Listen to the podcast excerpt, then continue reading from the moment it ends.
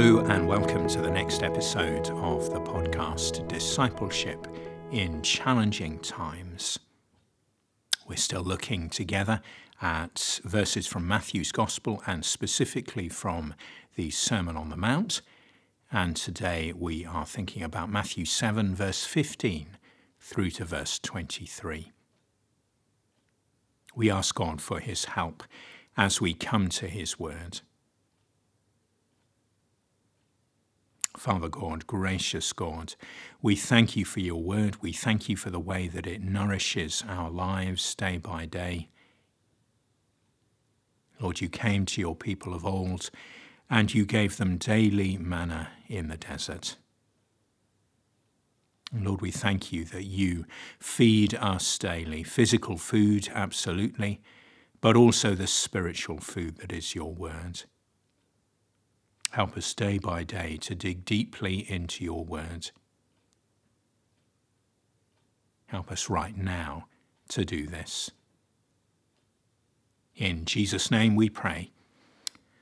Amen. So, Matthew 7, beginning at verse 15. Watch out for false prophets. They come to you in sheep's clothing, but inwardly they are ferocious wolves. By their fruit you will recognize them. Do people pick grapes from thorn bushes or figs from thistles? Likewise, every good tree bears good fruit, but a bad tree bears bad fruit. A good tree cannot bear bad fruit, and a bad tree cannot bear good fruit. Every tree that does not bear good fruit is cut down and thrown into the fire. Thus, by their fruit, you will recognize them. Not everyone who says to me, Lord, Lord, will enter the kingdom of heaven, but only the one who does the will of my Father who is in heaven. Many will say to me on that day, Lord, Lord, did we not prophesy in your name, and in your name drive out demons, and in your name perform many miracles? Then I will tell them plainly, I never knew you. Away from me, you evildoers. Well, experience is part and parcel of the Christian life. We shouldn't be surprised by this. Our God is alive, our God is active. He comes to his people, he speaks to them by his word and by his spirit. He gives gifts to his people, exciting gifts which stir us up, speaking in tongues, prophecy, healing, and many others. For sure, not all have these gifts, but some do, and many, many more experience God deeply. We praise Him for the experiences that He gives us. But, and this is a key point for today, our experience can be counterfeited. Christian experience can be counterfeited. And Matthew 7 21 to 23 makes this clear. How can we tell if someone's experience is genuine? These verses tell us. Verses 16 and verse 20, Jesus says something twice By their fruit you will know them. And basically, we might say the proof of the pudding is in the eating. If someone claims to have a deep experience of God, then that will necessarily show itself in a changed life. I'm old enough to remember the 1980s. I was a Christian then, and the so called Toronto blessing was sweeping through many branches of God's church people falling down under the influence of the Holy Spirit. I believe that there was much that was happening that was genuine at that time. And indeed, I experienced some of it, I believe myself. But I also believe that there was much that was counterfeit. Someone said at that time, it's not how you go down, it's how you get up again that's important. And I think that comment chimes with what Jesus is saying in this passage.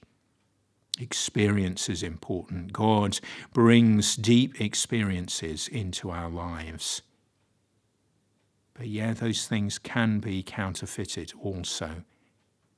And yes, the proof of the pudding is in the eating. Yes, it's not how you go down, but it's how you get up again that's important. By their fruit you will know them.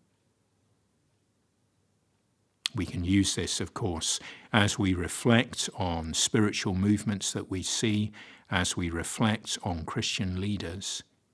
Do their lives support what they say? But we can reflect on this from ourselves as well, from our own perspective. As we go through deep experiences, how is God changing our lives? The challenge is clear by their fruit you will know them. What we feel is really, really important. But if it's truly from God, it will deeply impact how we live. Let's pray together.